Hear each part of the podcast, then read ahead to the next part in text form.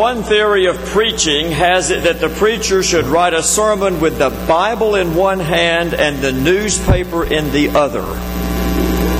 Well, folks, I don't think my arms are long enough today to do such a thing for fear of spontaneous combustion should the words in the good book get too close to the bad words in the newspaper headlines these last couple of days. It would be as easy as shooting fish in a barrel to preach with moral certitude about what's going on in the election campaign this fall.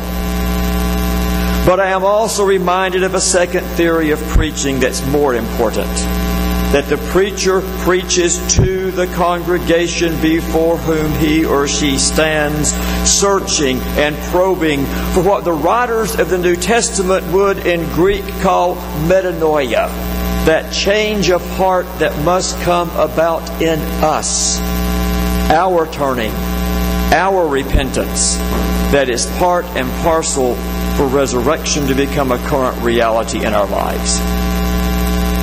And thus we get to today's topic the unchanged heart. Now, in the election campaign, we've seen a lot of unchanged hearts. Democrats fear Republicans, and Republicans fear Democrats, and both sides seem to fear the end of the world if the opponent is elected. Politicians play on such fear, and they raise vast sums of money from it. And yes, the church has been known to play on that fear as well.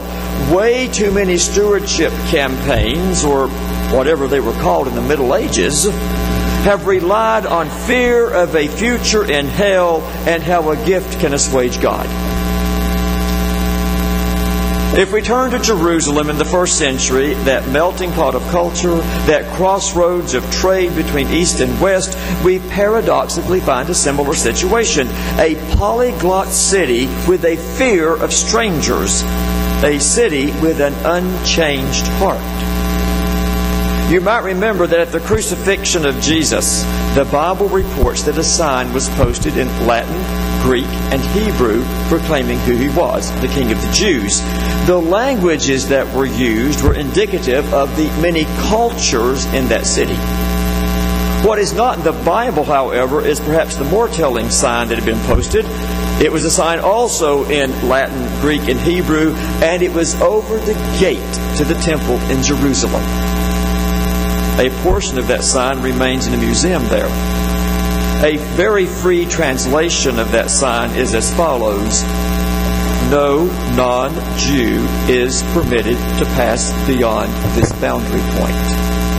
Anyone who does, does so at his own risk and will be liable to the death penalty. You might well be asking what that sign has to do with today's gospel about ten lepers being made clean and one returning. Well, here's the connection. In the Greek inscription on that temple sign, the word used for a non Jew foreigner was allogenes, literally, someone of another seed. Now you've heard two Greek words today in the sermon metanoia and allogenes. The job of the custodian of the temple was to keep out the allogenes. Such an ill bred foreigner had no place in Judah's religious life the religious people of the day were fearful of the allogenes who might be in their midst. Now, doesn't that sound very 21st century? That word, allogenes, is used only once in all of the New Testament, and you heard it today in translation when Luke recorded in Greek what Jesus said about the tenth leper. Was none of them found to return and give praise to God except this allogenes, this foreigner, as it's translated. Jesus asks that question as he is walking on his way to Jerusalem, as Luke tells us, where he would see the allogenes sign. The one who recognized God's love that changed lives was this half breed Samaritan who was not allowed to worship God in the temple in Jerusalem, where God supposedly dwelt in a golden box called the tabernacle. Though the people of the day were afraid to allow the foreigner to get too near to God, God was apparently not afraid to get near them The divine, in the form of Jesus, was willing to walk in the countryside and show the allogenes, the foreigner, how to find help. Fear had no place in Jesus' life. If it had, he would not have been traveling, as our gospel tells us, on the border of Galilee and Samaria, sort of like crossing back and forth along the dried up Rio Grande River between the United States and Mexico. The Gospel's telling us that the person whom we may see as the stranger, the one of whom we are most likely to be afraid, is the very person who exhibits and shows forth the love of God.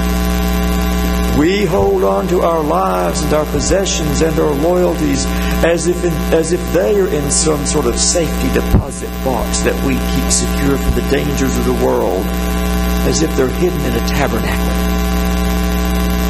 All the while that we worry about what we have and what we stand for, God's running through the world bringing help to the foreigner, while we too often refuse to turn around to see what we're missing. Now, as that letter to Timothy that we heard read today reminds us, the Word of God is not chained, it's not locked up, it's not hidden. It is instead alive, changing and sustaining people. As the gospel reminds us, when exclusion is eliminated, when boundaries are crossed, health, wholeness, salvation, it all becomes real. In the gospel, the foreigner finds wholeness. In the gospel, Jesus is walking on the borderland. That's where he will be seen by someone who turns around to take a look. And in that the gospel is still speaking to us, the message is coming through loud and clear that we need that metanoia. We need that turning around so that we can see what form the resurrected Christ might surprisingly be taking in our midst. What got this story into the Gospel of Luke is that the outsider sees God in a way that the insider does not.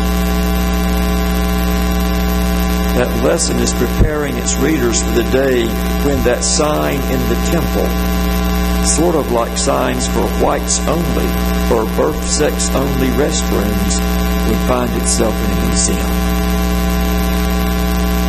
I wonder what it would be like to plunge the Bible into the very messiness of the newspaper, finding where Jesus really is inside its pages. Is he in the face of our political opponent? Is he in the face of all those people arrested for burglary or assault whose mugshots are placed in the column beside the list of their alleged crimes? Is he in the face of the vain, publicity hungry Hollywood types we see with such large photos? You know, here may be the true secret and power of Christianity. If we start seeing the risen Christ in those people, and treating them as such, then they might start to experience wholeness in ways they have never before imagined. To see the risen Christ in others is to offer them the same chance at help as Jesus offered to ten lepers. And if only one tenth of them gives thanks, it's still worthwhile to do so. You may remember that those old European maps of the known world often had inscriptions near the edge of the map to scare people from going too far by stating in one form or another, beyond here there be monsters. Sort of like, you'll be liable to death if you cross this boundary.